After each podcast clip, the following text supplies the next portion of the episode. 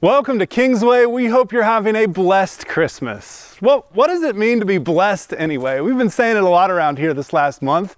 We hear it a lot this time of year, don't we? Being blessed. Is it just something we say when we get something we want? Hashtag blessed, look at that. Or is there deeper, richer meaning that we might be missing out on? What if I told you that blessing was associated with Christmas? That being blessed was tied to Jesus? Well, to unpack this idea even further, we got to go back a couple thousand years to a silent, starry, holy night.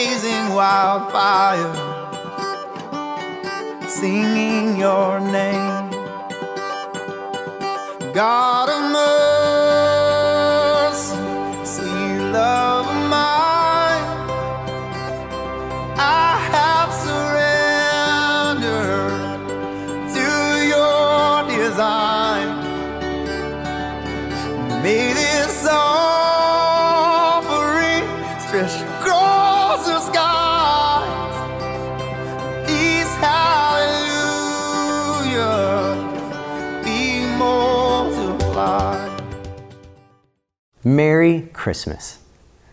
I love Christmas. I love the lights, I love the music, I love the gathering together, the presents, the trees. I love it all. And part of the reason I love it is because there are just so many traditions, things that we do year after year after year. The church has some traditions too. One of those traditions is called communion. And communion actually comes from an- Old Testament thing called the Passover, where the Israelites remembered God leading them out of Egypt and into freedom into the promised land. And they marked that celebration by celebrating the Passover. And it was on the night of the Passover that Jesus was celebrating that meal and he took the bread and he took the cup of Passover and he applied it now to himself. And he says in Luke chapter 22, verse 19, and he took the bread, gave thanks, and broke it, and gave it to them, saying, This is my body given for you. Do this in remembrance of me. It's such a powerful moment because while the bread that was sitting in front of the Israelites would have represented the perfect sacrificial lamb's body of the Old Testament, Jesus said, I am now that sacrificial lamb. So the next night, when he was put on the cross, he's saying, My body is now sacrificed for you, the way that lamb's body was sacrificed for you. The reason we eat this bread without leaven in it is because the leaven represents sin. And it's our way of reminding ourselves that Jesus on the cross removed our sin. So when we're taking communion, we're celebrating the fact that Jesus has removed our sin. Go ahead and take that bread now, and if you need to break it and pass it around, go for it. But take a piece, just say, Thank you, God, and eat.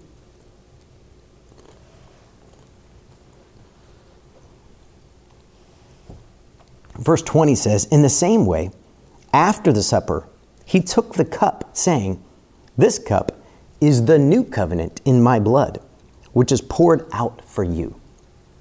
The Old Testament tells us that life is in the blood. And so the way the Israelites would purify themselves from sin and unrighteousness is they would sacrifice a lamb's blood or a goat's blood, but it had to be perfect, spotless. And the reason that Jesus uses this, I know it seems weird to us today, but you can imagine the temple in the Old Testament with blood, literally a stream of blood pouring out of the temple. And Jesus is saying, Tomorrow, my blood will stream out, my blood will pour out, and it'll do that because it will cleanse you, purify you forever. And since that day, we've not ever needed to offer another sacrifice. So let's drink the cup of the juice and remember that Jesus took away our sins to make us right with God. Let's pray. God, we thank you so much for this day, this opportunity to gather on the last Sunday of 2021. And God, we thank you for Jesus who took away our sins. We thank you for Jesus who purifies us and makes us whole. And we thank you, God, for giving us such a blessed life in Him. In Jesus' name, amen.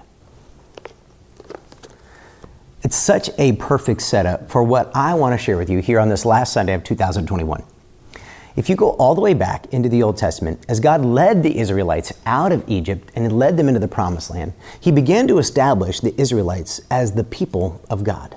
And in that, He put a lot of pieces in place to help point us to Jesus. There's so much more we will say later when we do our series on Exodus. But for our purpose here today, one of the pieces that God put in place in the Old Testament is somebody called the high priest. This was Aaron. Aaron was the first high priest. And the high priest was supposed to be overseeing all the other priests and Levites, and he would lead the people of God into the presence of God by mediating the services on behalf of God. Aaron was to point us to Jesus. And Jesus is called in the book of Hebrews our now great high priest. And the reason that's so powerful is because at the end of Numbers chapter 6, God goes to Aaron and he tells Aaron to pronounce a blessing over the people. We like to use the word blessed today to say a lot of different things. Like, you know, somebody sneezes, we say, God bless you. Or if we think somebody is maybe um, silly, especially if you're from the South, you might say, oh, bless their heart, right? Some of you know what I'm talking about. We might say something like, oh, bless you if somebody does somebody something nice or something similar. Uh, you might say you're blessed if you get a gift card in the mail or a nice present or a good parking spot. But a blessing has a little bit of a different connotation in the Old Testament and really throughout the scriptures. The idea of blessing has to do with abundance, but not necessarily an abundance of possessions or abundance of houses or abundance of cars. It just has to do with plentiful, uh, much. In fact, we see blessing throughout the Old Testament many times as a father would bless his sons. There's even this story in Genesis where uh, these patriarchs of the faith gather their children together on their deathbed and they just begin to pronounce these blessings. And they hand out these words, and they're almost prophetic words. They're these powerful moments of, This is what I see in you. And it becomes this opportunity for a father to speak truth and love over his children. Well, that's powerful because all of that kind of gets wrapped up in this idea of what we call the high priestly blessing. Some people call it the Aaronic blessing because it's Aaron's blessing to the people. Here we see it in Numbers chapter 6, verse 22. It says, The Lord said to Moses, Tell Aaron and his sons, this is how you are to bless the Israelites. Say to them, The Lord bless you and keep you. The Lord make his face shine on you and be gracious to you.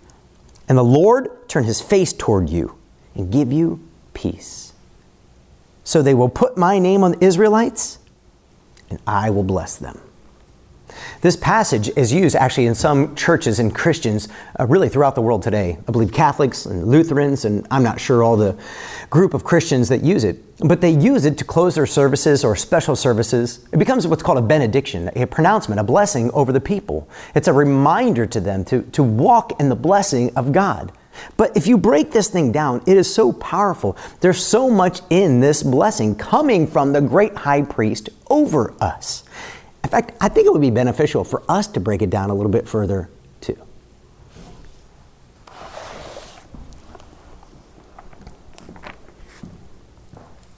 So, in Egypt, as God led the Israelites out of captivity and into freedom, you can imagine what it was like to be them, right?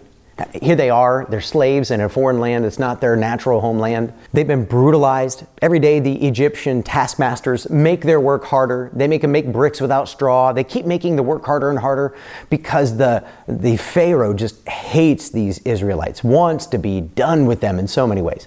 And God comes in and he frees them with these plagues, leads them to the Red Sea, and eventually across the Red Sea. And now he's led them out into this place where he's now revealing to them, You are my people. I have chosen you, and I will be your God. But the people are traumatized. Uh, what we would call today is PTSD, the post traumatic stress disorder. They're still learning what it's like to walk in relationship with God. They're still learning what it's like to be a people not ruled by an evil king and master. And my guess is they have a misunderstanding, a misconception about who God really is because of all they have been through.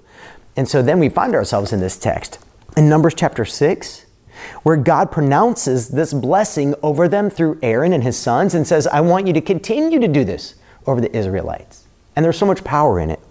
Verse 24 The Lord bless you and keep you. You're going to think about what does it mean to keep something? What are the things we keep? Well, we keep things that are valuable, right? A keepsake, we might call it. You might keep a leftover, you know, keep that for tomorrow. And some of these ideas in our language today would have relevance, but some of them would be misunderstandings. Uh, we put leftover food inside a container, right? And that's not exactly what God has in mind, that He wants to control you or, or overpower you. That's what the Pharaoh did in Egypt. When God says He wants to keep you, He wants to take something valuable and He wants to protect it. One of the words for keep here can be used in the Old Testament for a gatekeeper. And the idea is, right, a, a, gate or a fence can keep something inside it, but the thing that it's keeping inside isn't for the sake of control, it's for the sake of protection. Fast forward for a second, because when God tells Aaron that he is to do this as the high priest, Aaron, the high priest, is to point us to Jesus, with the New Testament, the book of Hebrews calls the great high priest. So Aaron in the Old Testament is a broken, sinful, human version of Jesus, who's a perfect, heavenly, holy version of the same thing. And what we find in that then is when Jesus shows up and he says, I am the door who lays down my life for my sheep. What a powerful analogy. You can imagine they would often find these alcoves at places where they would put their, their animals and the shepherd would lay down in, in the doorway in, in order for a wolf or a bear or a lion to attack and take any of the sheep, they'd have to go through the shepherd. And Jesus saying, That's me. I'm a gate, I'm a door. You're going to have to go through me if you want to hurt them. He's really, in many ways, looking back at this very pronouncement of God over the people. I am going to protect you, I am going to keep you. You think about the way this goes into the Sermon on the Mount, where Jesus says, Seek first my kingdom and my righteousness, and all these things will be given to you. What are all these things? I'll make sure you have food. I'll make sure you have clothing. I'll make sure you have shelter. I'll make sure that all of your needs are met. I will keep you safe. I will meet your needs. Come back to the priestly blessing, verse 25. The Lord make his face shine on you and be gracious to you. The shining of the face is such a powerful illustration. There's so much to unpack here. But just one reason this is powerful is because if you remember, God comes to meet with the Israelites and he says to them, I'm looking for a kingdom of priests. I want you to be my priests and I will be your God. We're going to study all this in about five weeks or so. We're going to do a little bit of the book of Exodus.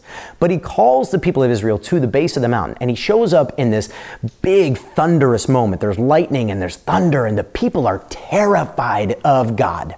And so they say to Moses, We can't go up there. You go up there on our behalf. Now, God intended for Moses to represent the people, but he wanted a face to face relationship with all of Israel. But Israel was so afraid of God, they stood at a distance and had Moses go on their behalf. And when Moses went up on the mountain, he met with God, he talked with God, he wrote the Ten Commandments down, and then he came down and delivered the message to the people. And at one point, Moses looks at God and says, God, show me your face. And God says, Moses, you can't handle my face. It's too much for you. He says, But I tell you what, he puts him in the cleft of a rock and he covers Moses up with his hand, and it says his glory passed by. And when Moses came back down the mountain after meeting with God, his face shone like lightning. And that is so powerful. There's something about the face of another person. It's been said that the eyes are the window to the soul.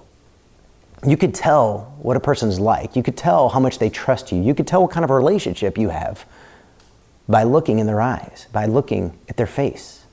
You ever meet somebody who's had something really difficult, painful, or traumatic happen to them, and they can't look at you? And this happens in my office a lot as people come in and they just start to talk about their life, something they're ashamed of, or that's hurtful, or that makes them feel vulnerable or weak. And they'll look down or they'll look away, and they can no longer make eye contact until they feel safe again and this happens all the time. And part of what God is trying to say to Israel is we will have this face to face relationship. We will be restored. Remember that everything in the Old Testament was to point to something true or real in the New Testament, in Jesus Himself. So, in the same way that Moses went up on the mountain and met with God on behalf of the people, but then came back down the mountain and gave the message to the people, Jesus goes up on the mountain and is God, and he comes back and he fills us with himself. So now we actually get to meet with God in Jesus Christ all the time face to face, real relationship. And the power of what we just celebrated at communion is when He took away our sin, He took away our shame, He took away any need in us to look away. He took in away every need in us to feel ashamed of anything anybody else has done to us or anything else that we've done that we think no one else knows about. That we could truly stand before Him whole and complete. This is such a powerful idea. There was a study done. It was called the still face experiment. What they did is they took a one year old and put it in a chair, and they took the mom and put it in front of the one year old, and the, the mom and the child were supposed to interact. The mom was supposed to smile a lot and be laughing, and playing, and they you see this interaction. You can literally watch this on YouTube. You could see this interaction between the two, and the child's pointing and the mom's pointing, and the mom's doing things, and the child's doing things, and they're learning to interact in the world together. Then they coached the mom, and they said, We want you to look away, and when you look back, have a still face. Don't laugh, don't smile, don't look angry, don't look mad, just be still. And they wanted to see what the child would do over the coming moments. And what the child would do is, over time, the child begins to become a little bit agitated. They feel insecure about where they are in the world that first they start to use the tricks that they know. They start pointing again. They start using uh, coups or language to try to reconnect, but they just don't know where they stand in the world. Eventually, they start to cry out and act out. They just want a restoration of the relationship. Part of what God is saying to the Israelites is what we already have in Jesus Christ. And He's telling them our relationship is restored. I will be here for you to have a face to face relationship so that you can feel safe and secure in the world in me, through me. You can learn to act and interact. Follow my lead. Come with me. Which leads to the very next thing that God says. Verse 26 The Lord turn his face toward you and give you peace.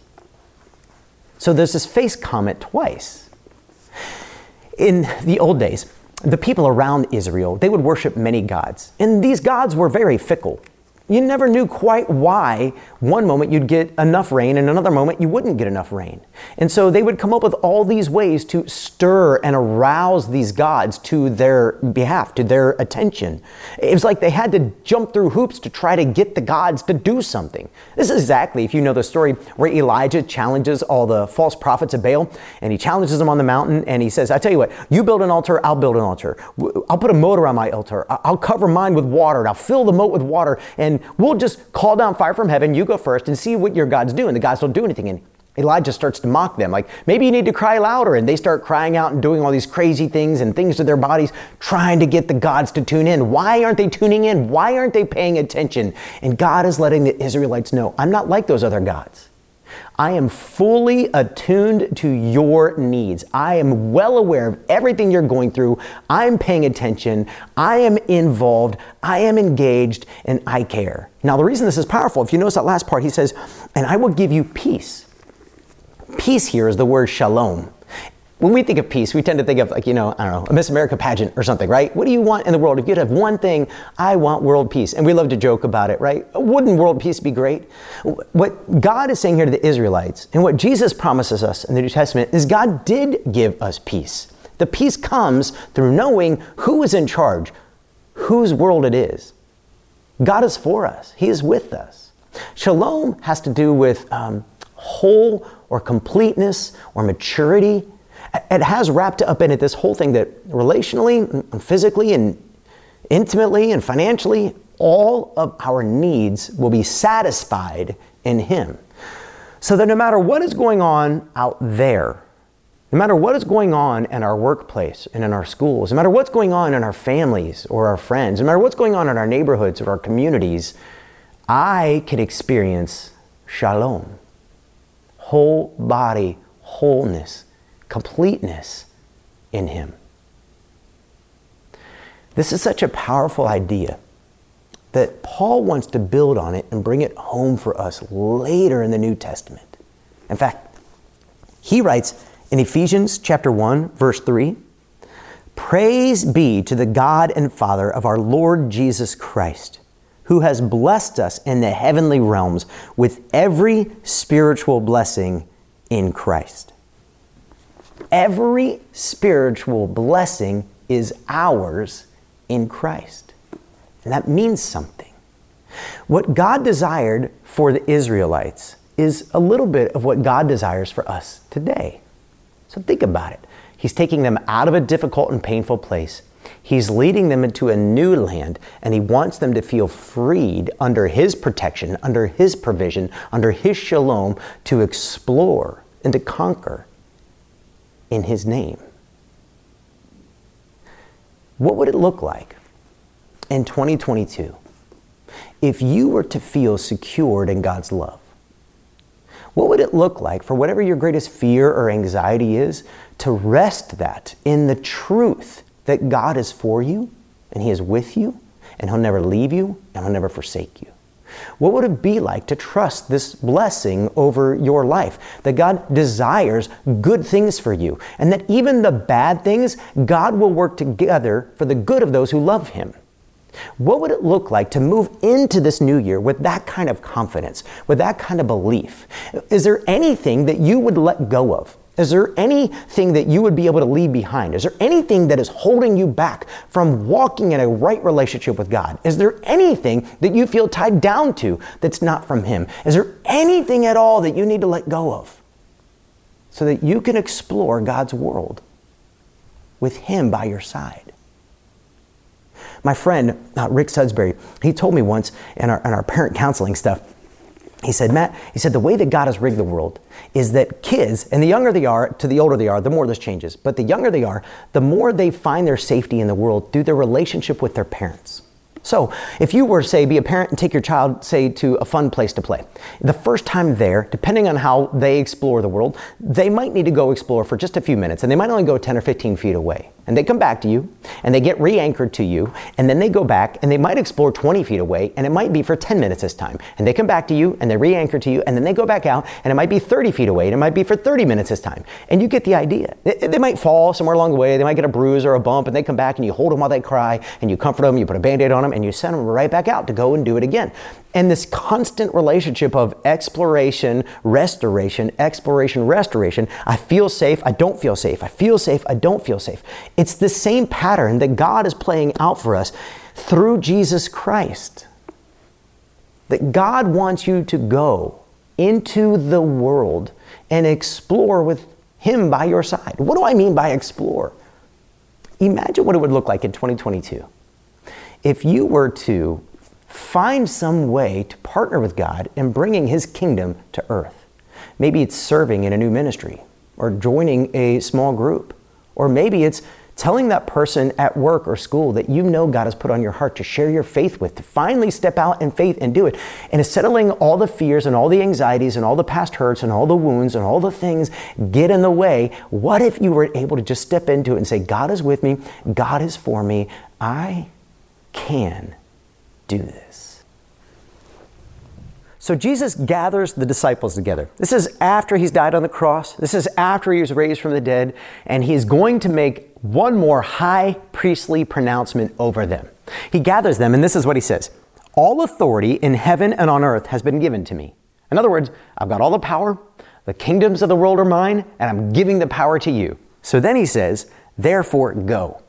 Make disciples of all nations, baptizing them in the name of the Father and of the Son and of the Holy Spirit, and teaching them to obey everything that I have commanded you. And surely I am with you always to the very end of the age. Do you hear that power, that confidence? In other words, what Jesus is saying is, we are in a relationship. I am with you, I am for you, and I'm empowering you, and I'm giving you my authority. So go.